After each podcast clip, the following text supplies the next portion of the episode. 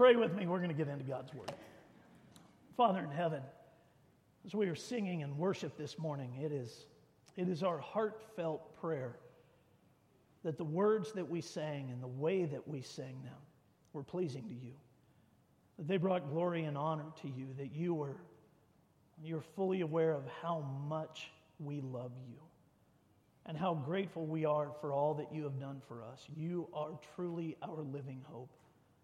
I don't know how people make it through a day, really even an hour, without having that truth resonate deep within them. So thank you, Lord, for all that you provide us. This morning, as we open our Bibles, we're going to ask you to teach us. We're going to ask you to stretch us. We're going to ask you to give us a foundation that we can stand squarely on, one that will keep our feet from ever moving as we look forward to being with you, our living hope. So, Lord, would you teach this morning? Would you give the right words? Would you open our hearts to receive them? And then would you let them remain with us? We ask that, Father, with great faith and with great expectation. And in Jesus' name, amen. I want to take a quick poll this morning as we get started. How many of you have heard the term fake news? Figured a lot of you had. How many of you are completely comfortable defining what fake news is for anybody that would ever ask you? A few people are. There's a lot of confusion that surrounds the idea. And I want to spend a, a few weeks helping clear that up because we live in very uncertain times.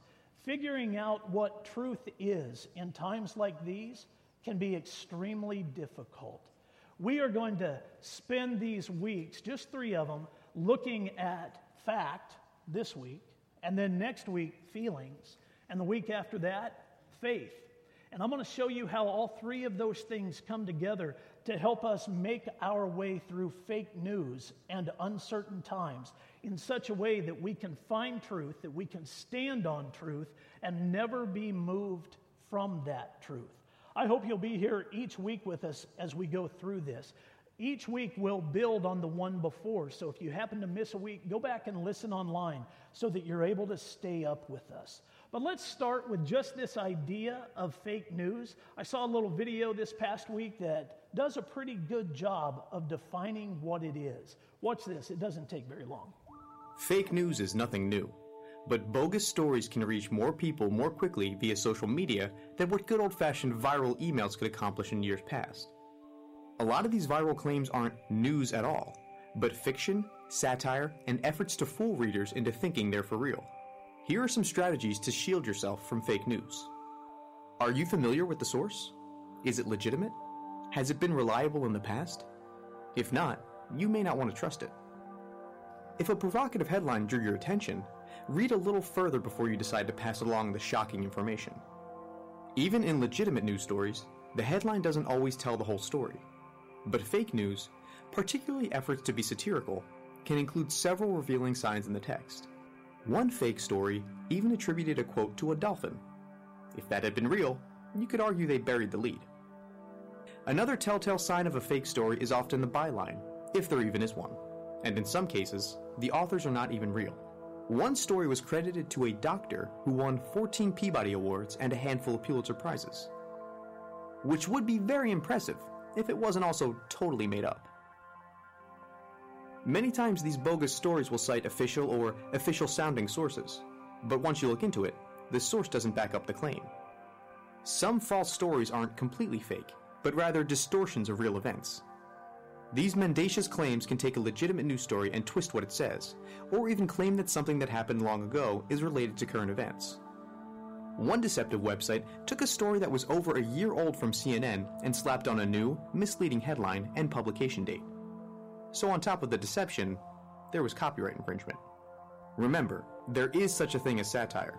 Normally it's clearly labeled as such, and sometimes it's even funny. But it isn't the news. And then there's the more debatable forms of satire, designed to pull one over on the reader.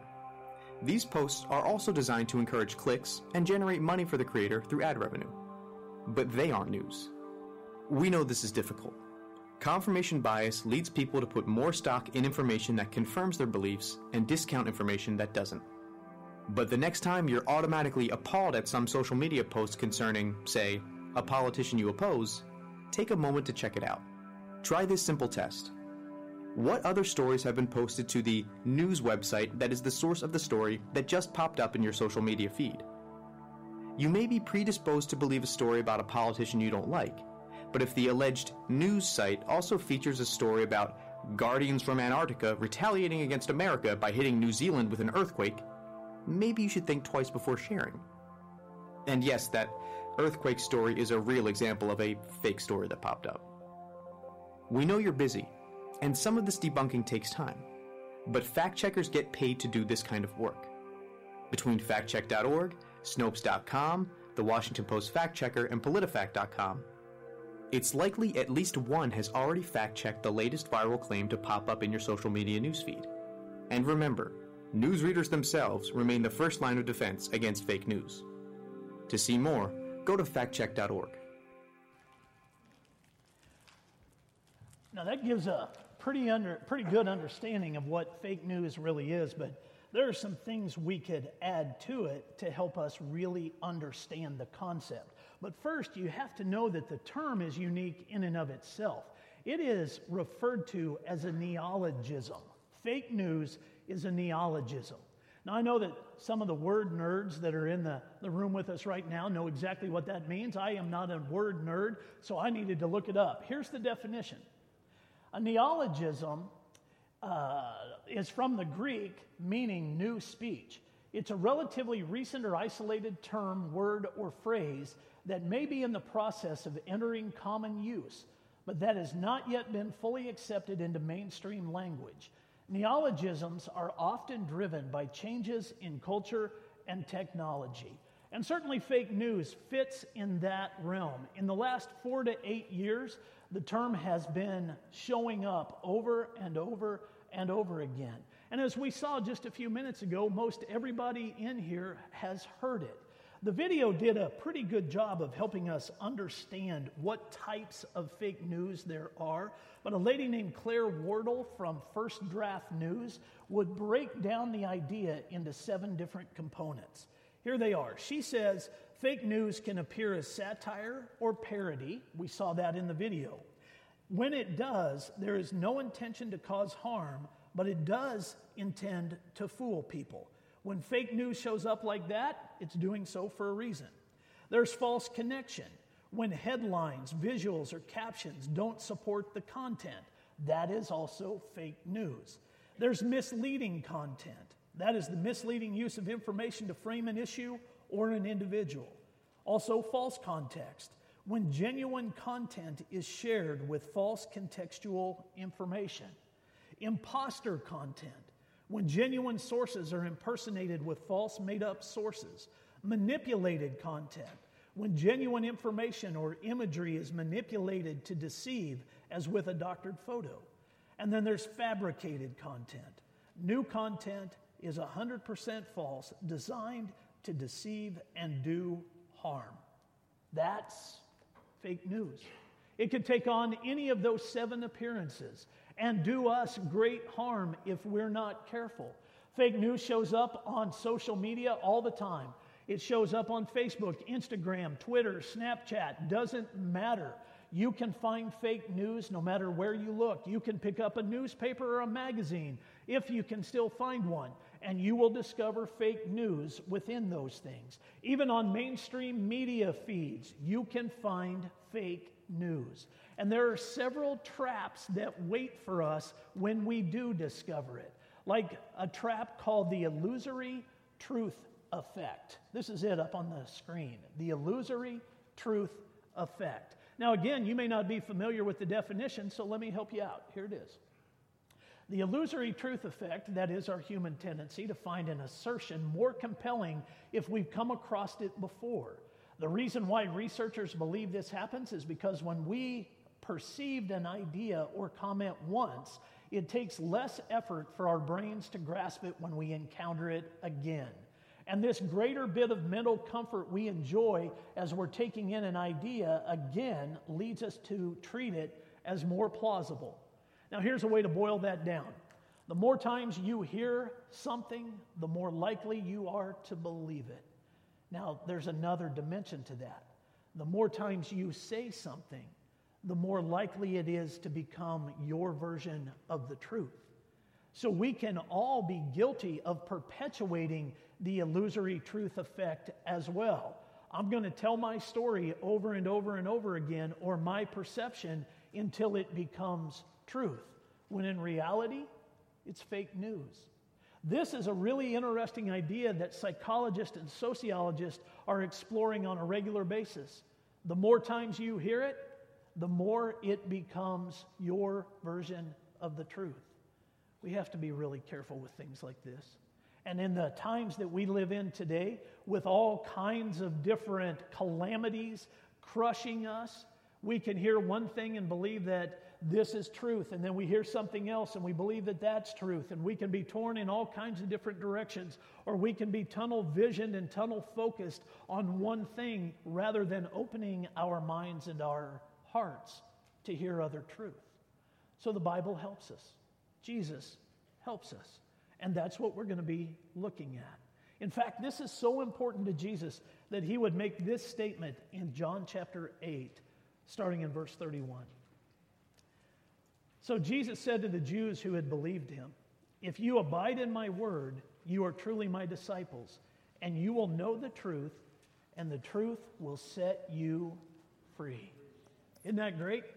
That's how important this is to Jesus. He wants us to make our way through fake news so that we can find truth, and as a result of that truth, experience freedom.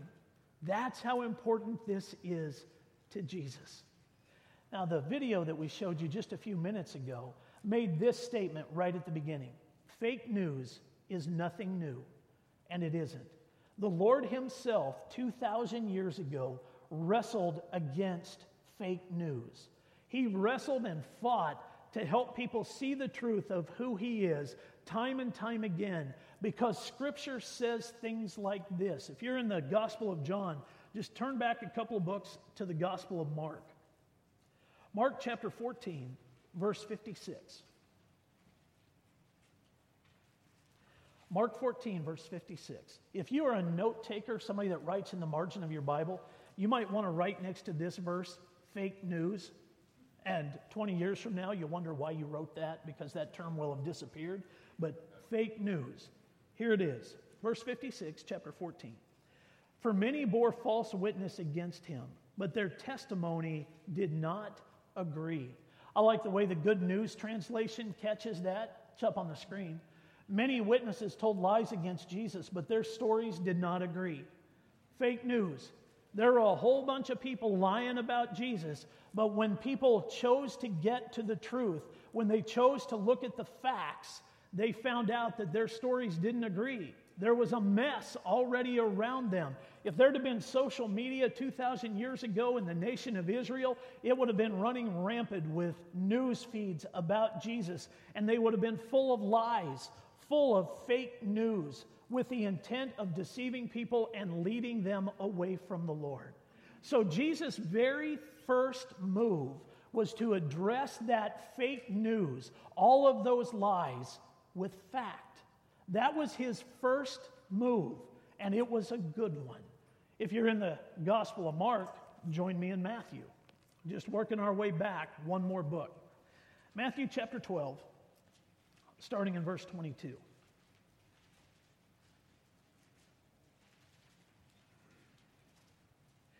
Then a demon oppressed man who was blind and mute was brought to him, and he healed him, so that the man spoke and saw.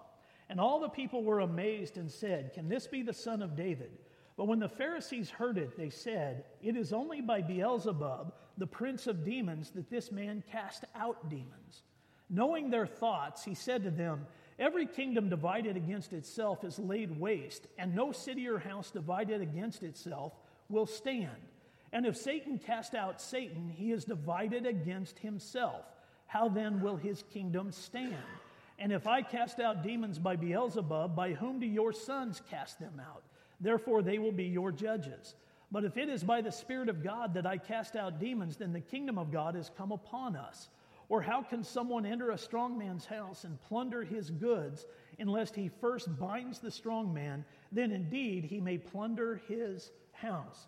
Now, pay close attention to what's happening here. This is good stuff.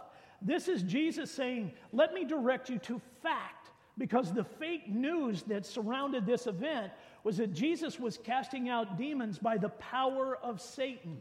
He was casting them out through Beelzebub. So Jesus chose to address the fake news with fact, and this is what it sounded like. How in the world can that be? Because if Satan is casting out Satan, his house is divided. That makes no sense. If Satan is casting out Satan, if Satan is stopping his own work, then it makes no sense. So pay attention. I'm not doing that by Satan. I am doing that by the power of God. The Holy Spirit is the one that is doing this. It makes no sense. So he uses fact to redirect them. That's what Jesus did repeatedly. All they needed to do was get through the illusory truth effects so that they could see the facts for what they really were. In fact, Lee Strobel would teach that if the Jewish people during those days would have opened their eyes, they would have seen the fingerprints of Jesus and they would have known the truth. Now, we all know how that works in investigative work because we've watched shows like CSI Libby, CSI Missoula, CSI Bozeman, all those different shows. We know that fingerprints get used all the time in investigative work. Detectives look for fingerprints because it's a clue of what's going on. Well, God's fingerprints are all through the Bible. All they would have had to have done was open their eyes and they would have seen them. Now, when Lee Strobel teaches that, he uses a quote from a man named Peter Stoner, a mathematician.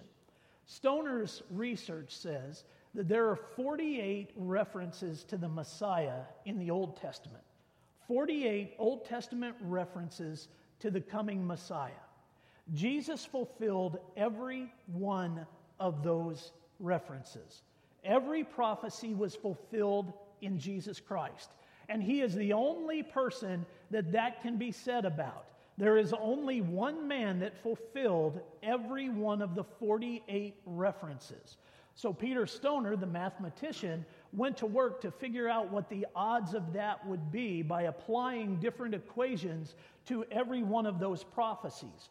For one person to fulfill every one of them, the odds would have been one in, I can't even say this right, you have to see it. Here it is. One in a trillion, trillion, trillion, trillion, trillion, trillion, trillion, trillion, trillion, trillion, trillion, hold it, trillion, trillion. One in a trillion to the 13th power. I have no logical way of wrapping my mind around that.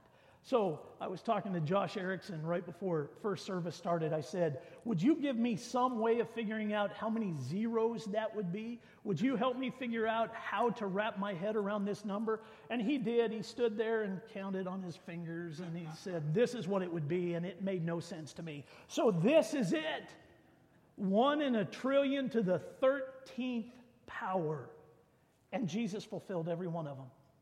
Every one of them.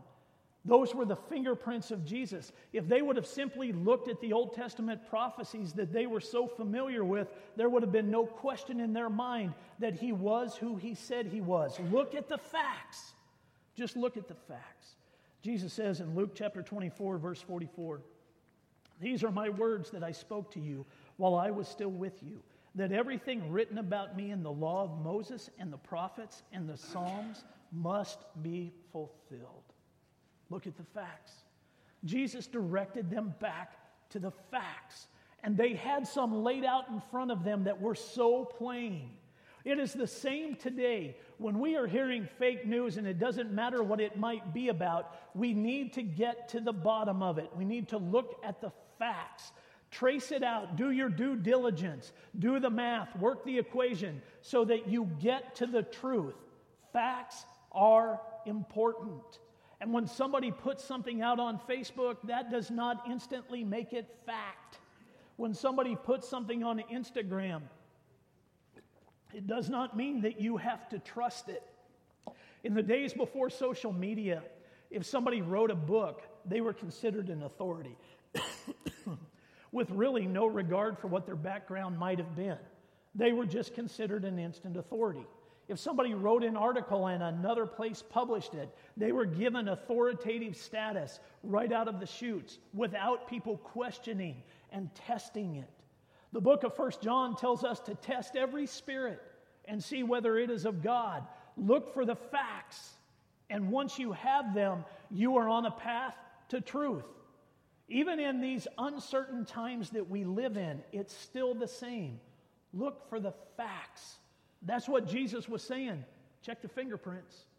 Fingerprints are going to tell you who I am. But he didn't just leave it there. He said, if that isn't enough, then pay attention to my works. Pay attention to what I'm doing, because that's going to validate what you saw in the fingerprints.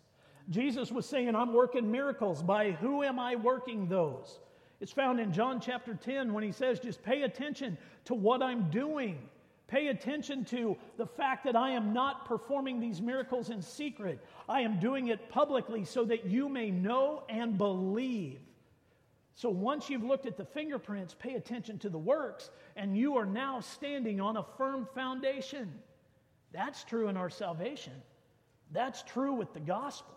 We can do the exact same thing. Once you've gotten to a place where you are saying, Yes, I believe that Jesus is who he says he is, I want to look at what he has done in my life and in the lives of those around me, and I'm going to put all that information together, and what I'll have in front of me is a table full of facts about who he is.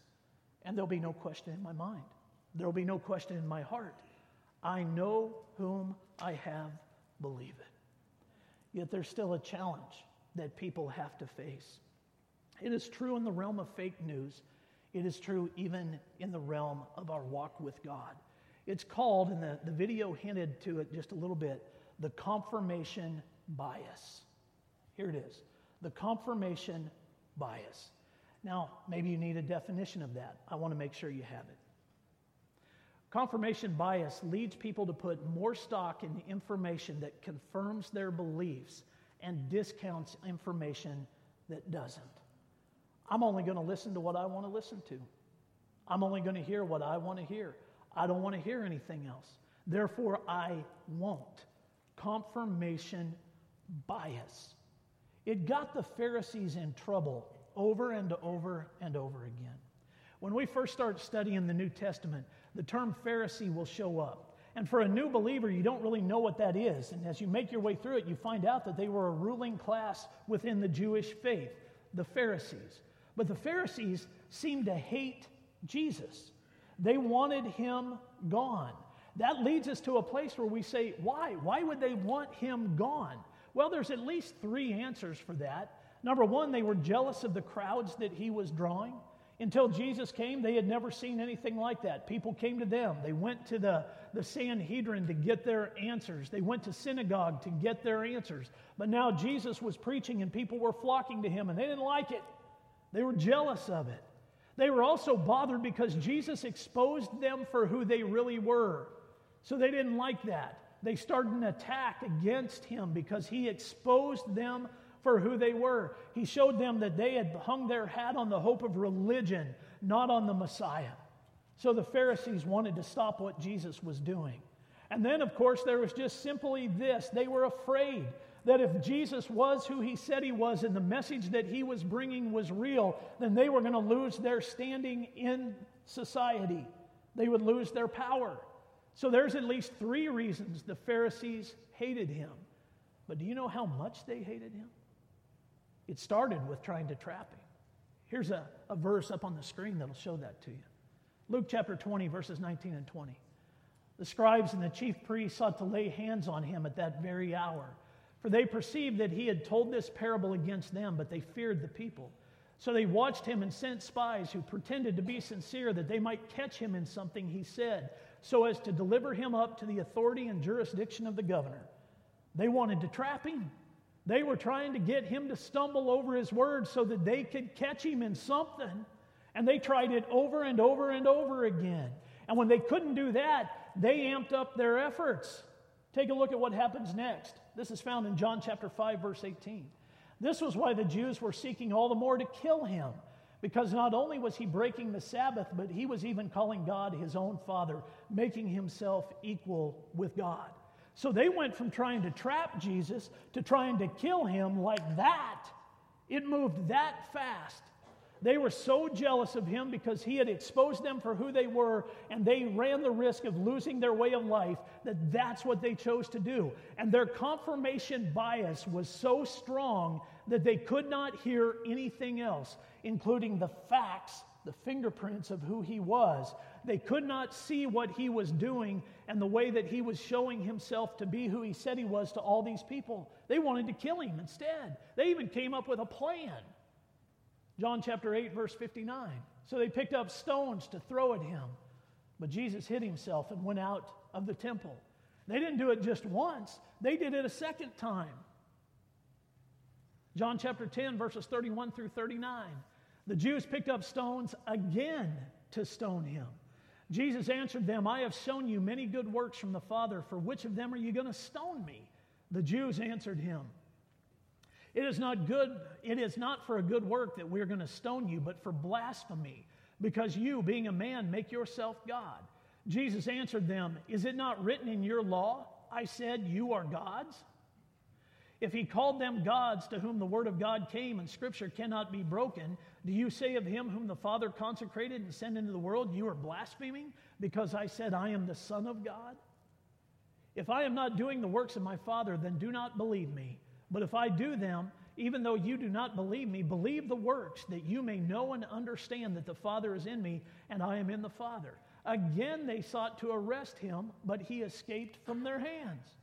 Now, here Jesus says, I am who I say I am. Look at my fingerprints, look at the works, look at the facts. But again, they sought to arrest him and stone him, hurl rocks at him until he died. Confirmation bias. Confirmation bias. A lot of us wrestle with the exact same thing. Just look at the political climate that surrounds us right now. We want to hear what we want to hear, and we don't want to hear anything else. So we won't listen. Confirmation bias. It can apply to any number of different things. You can get into relationships and see how confirmation bias begins to sway how you feel about certain people. Happens all the time. Confirmation bias is fueled by fake news, but because of the bias, we don't want to hear anything else. Do you know how many people are going to go to hell because of confirmation bias fueled by fake news? It's staggering. It is staggering because they would not open their hearts and their minds enough to look at the fingerprints of Jesus and the works that he has done, to look at the facts unto salvation. How many other relationships have been destroyed through the ages because of confirmation bias? Fake news. Fake news. Now, I don't want anybody to leave today thinking that Phil was preaching on politics and all he was trying to do was show us how to get through fake news stuff. I don't want you to believe that at all because when you come to Libby Christian Church, every time you come, we want you to hear Jesus Christ crucified and resurrected. We want you to know that there is hope. So, as we make our way through all of this, I want you to know why all of this matters. It matters unto God's ends. Us making our way through all of these things matter because God says they matter. And we have to pay attention to that. So I want you to be able to go home today knowing how the Lord has done this for us, how He has made it possible for us to get through fake news unto the facts of who He is. So I'll take you to an interesting place in Scripture Romans chapter 8. Join me there, will you? Romans chapter 8, we're going to start in verse 31.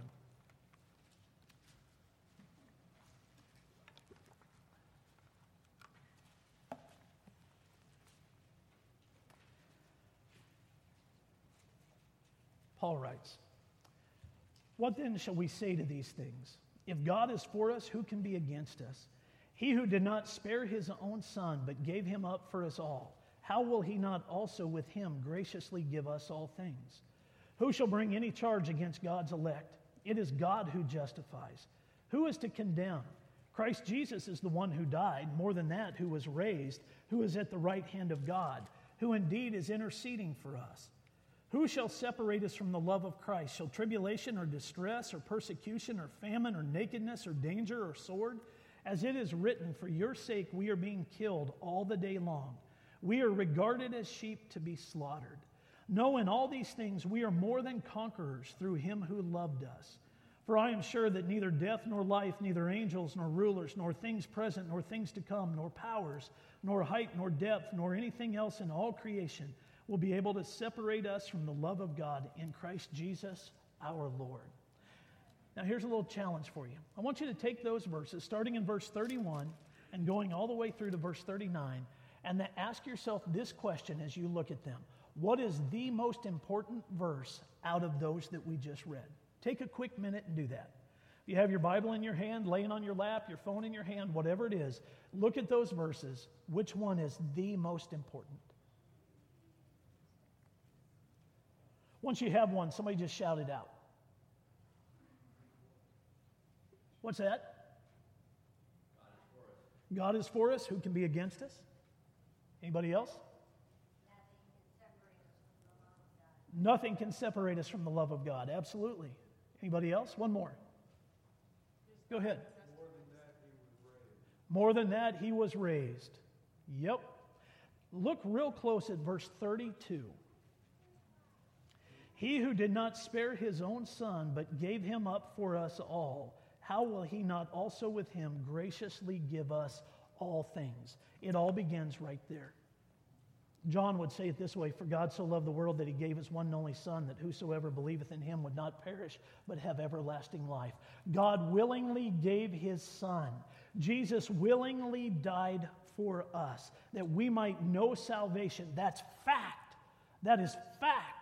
It has been proven over and over and over again. Even those that set about to disprove the life, death, burial, and resurrection of Jesus have failed at every turn to do that. Many of them trying to disprove the existence of Jesus unto atheism have become believers because they've stumbled across the fact that Jesus was who he said he was. That means they've stumbled across this very verse God loved us so much that he sent his son to die for us. Jesus willingly came to die for us. If that is truth, and it is, how much more does he have in store for us? That's what leads us to a place that we can say we are more than conquerors. Nothing will separate us from the love of God. There is nothing that the enemy can throw at us that will take that away from us. Fact, we can stand on it. We can stand on it. But I want to warn you once we know that, we are still in jeopardy. And I'll show you what I mean by that. Join me in the Gospel of Matthew now.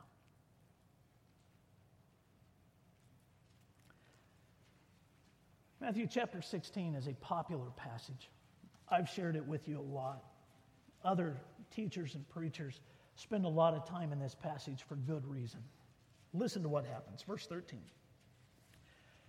Now, when Jesus came into the district of Caesarea Philippi, he asked his disciples, Who do people say that the Son of Man is? And they said, Some say John the Baptist, others say Elijah, and others Jeremiah or one of the prophets. If you're a note taker, somebody that writes in the margin of your Bible, you might want to write fake news right there. They just reported it. If there had been social media during those days, they might have pulled their phone out, their, their donkey phone,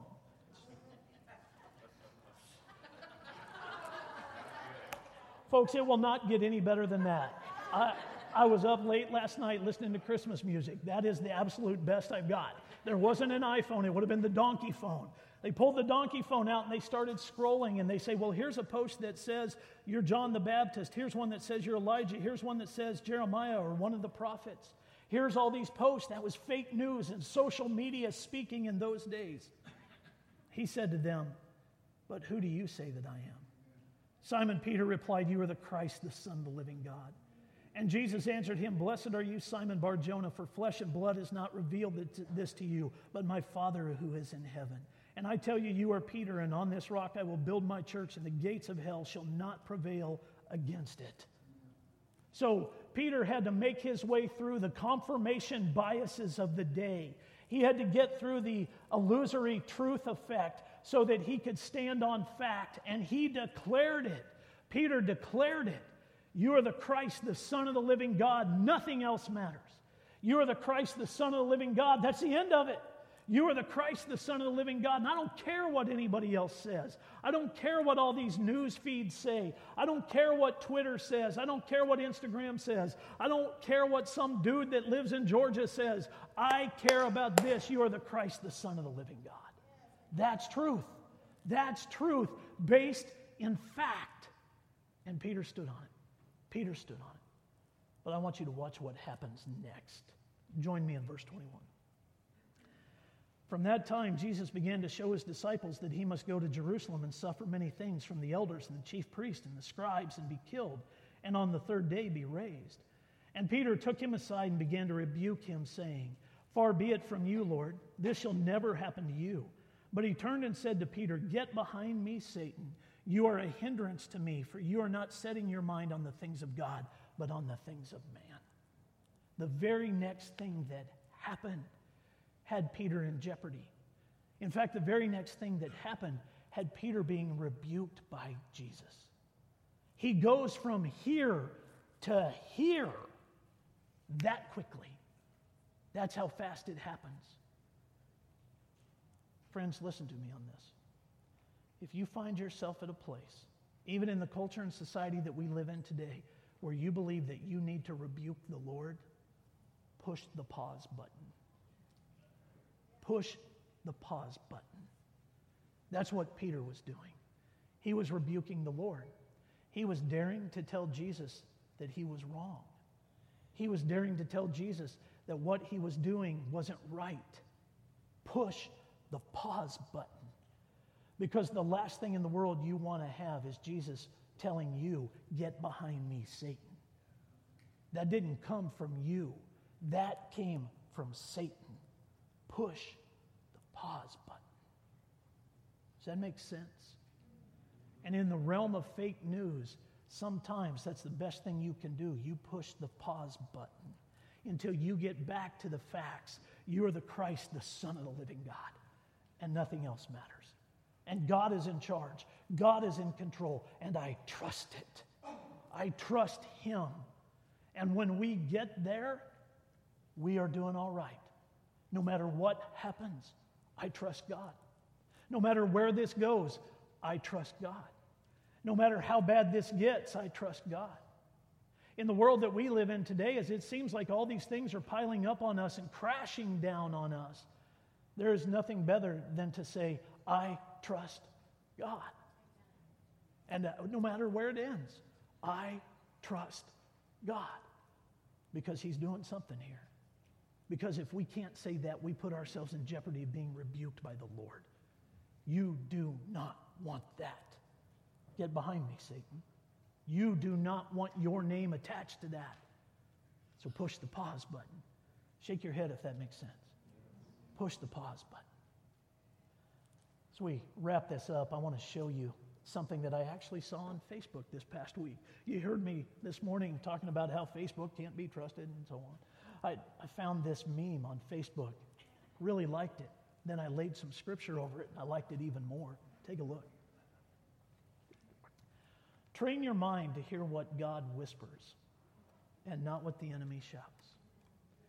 Train your mind to hear what God whispers and not what the enemy shouts. When you're looking for truth, that is of the utmost importance. And listen to me God whispers. I went looking in Scripture for different examples of the whisper of God and found several. My favorite, though, at least this week, is found in 1 Samuel chapter 3. You don't have to turn, just listen. Use your imagination to listen. Now, the boy Samuel was ministering to the Lord in the presence of Eli, and the word of the Lord was rare in those days. There was no frequent vision. We live in a time where many people say, the word of the Lord is rare. God doesn't seem to be moving. Why isn't God doing this? Why isn't God doing that? God is. He has a plan. God is working his plan. You trust it. So listen to what happens next. At that time, Eli, whose eyesight had begun to grow dim so that he could not see, was lying down in his own place.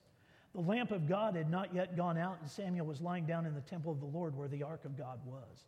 Then the Lord called Samuel, and he said, Here I am, and ran to Eli and said, Here I am, for you called me. But he said, I did not call, lie down again. So he went and lay down. And the Lord called again, Samuel. And Samuel arose and went to Eli and said, Here I am, for you called me. But he said, I did not call, my son, lie down again.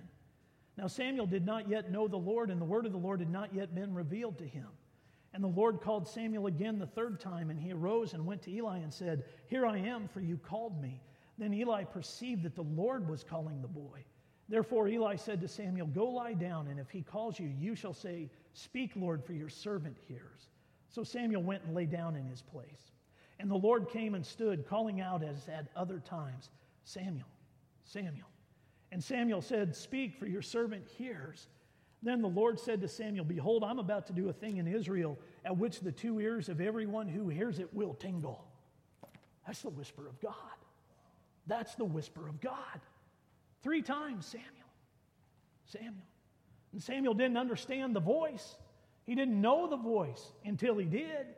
And then he said, Here am I, Lord, speak. And this was God's response Samuel, I am calling you to action because I'm about to do something in this land that everyone who hears of it, their ears will tingle. That's God's plan. Everyone who hears of it, their ears will tingle. Listen to the whispers of God more than the shouts of the enemy. Because the enemy will always shout louder than God whispers to deceive you. So you listen to the whispers of God. Over and over and over again, you listen to the whispers of God because the shouts of the enemy will try to drown it out. I found myself laying some other scripture over this meme, wanting to take a look at the shouts of the enemy. And there are a number of them. This week I went to Zechariah chapter 3. The entire chapter, it's not very long. I'll share it with you. However, after this is over, you go to Zechariah chapter 3 because everyone needs to see it. Everyone needs to read it. Listen close. Use your imagination. Verse 1. Then he showed me Joshua the high priest standing before the angel of the Lord, and Satan standing at his right hand to accuse him. And the Lord said to Satan, The Lord rebuke you, O Satan. The Lord who has chosen Jerusalem rebuke you. Is not this a brand plucked from the fire? Now Joshua was standing before the angel, clothed with filthy garments. And the angel said to those who were standing before him, Remove the filthy garments from him. And to him he said, Behold, I have taken your iniquity away from you, and I will clothe you with pure vestments. And I said, Let them put a clean turban on his head. So they put a clean turban on his head and clothed him with garments, and the angel of the Lord was standing by. And the angel of the Lord solemnly assured Joshua, Thus says the Lord of hosts, if you will walk in my ways and keep my charge, then you shall rule my house and have charge of my courts. And I will give you the right of access among those who are standing here. Hear now, O Joshua the high priest, you and your friends who sit before you, for they are men who are a sign. Behold, I will bring my servant the branch. For behold, on the stone that I have set before Joshua, on a single stone with seven eyes, I will engrave its inscription, declares the Lord of hosts and I will, listen to this, God says, and I will remove the iniquity of this land. I love this, in a single day. In that day, declares the Lord of hosts, every one of you will invite his neighbor to come under his vine and under his fig tree. Now, you got to picture all of this. Here's Joshua standing beside the Lord in the court of the Lord, and Satan is there. And the Bible says Satan is there for one single purpose to accuse Joshua the high priest before God and God dealt with it. God dealt with Satan by looking at him. The Bible says the angel of the Lord looked at him, which means Jesus looked at him and said, The Lord rebuke you. As soon as Satan went to open his mouth to accuse Joshua, this is what happened. This, at least in my mind, this is how I picture it. Shut up. That was it. That was it.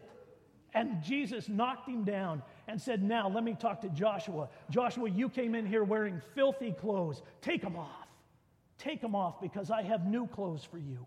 It's the same thing that Jesus does for us. He allows us to take off the filthy clothes and put on new clothes. Read Romans chapter 5 and 6, you'll see it. We put on new clothes before the Lord and we stand there pure before God. And God says, No accusation that will come from the enemy will stand, not in my court. and he rebukes him. He rebukes him. And then the Lord goes on to say that with Joshua standing in his presence, that I am about to clean up this entire land and I will do it in one day. I will do it in one day. Isn't that cool? What has taken all these years to cause this problem, I'll clean it up and I'll do it in one day. I will do it in one day.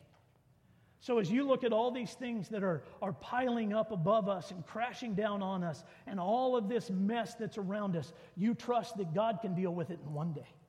In just one day. That's all it takes. When the Lord moves, that's all it takes. One day. That's powerful stuff. And the Lord is looking for those that believe it, those that have placed their feet on that fact that God can do it in one day. I believe the Lord. I believe the Lord. I believe him for many reasons. The first one is the fact of who he is. If you believe the Lord, say it with me. I believe the Lord. Say it with me again. I believe the Lord. Believe the Lord. Say it with all kinds of confidence. I believe the Lord.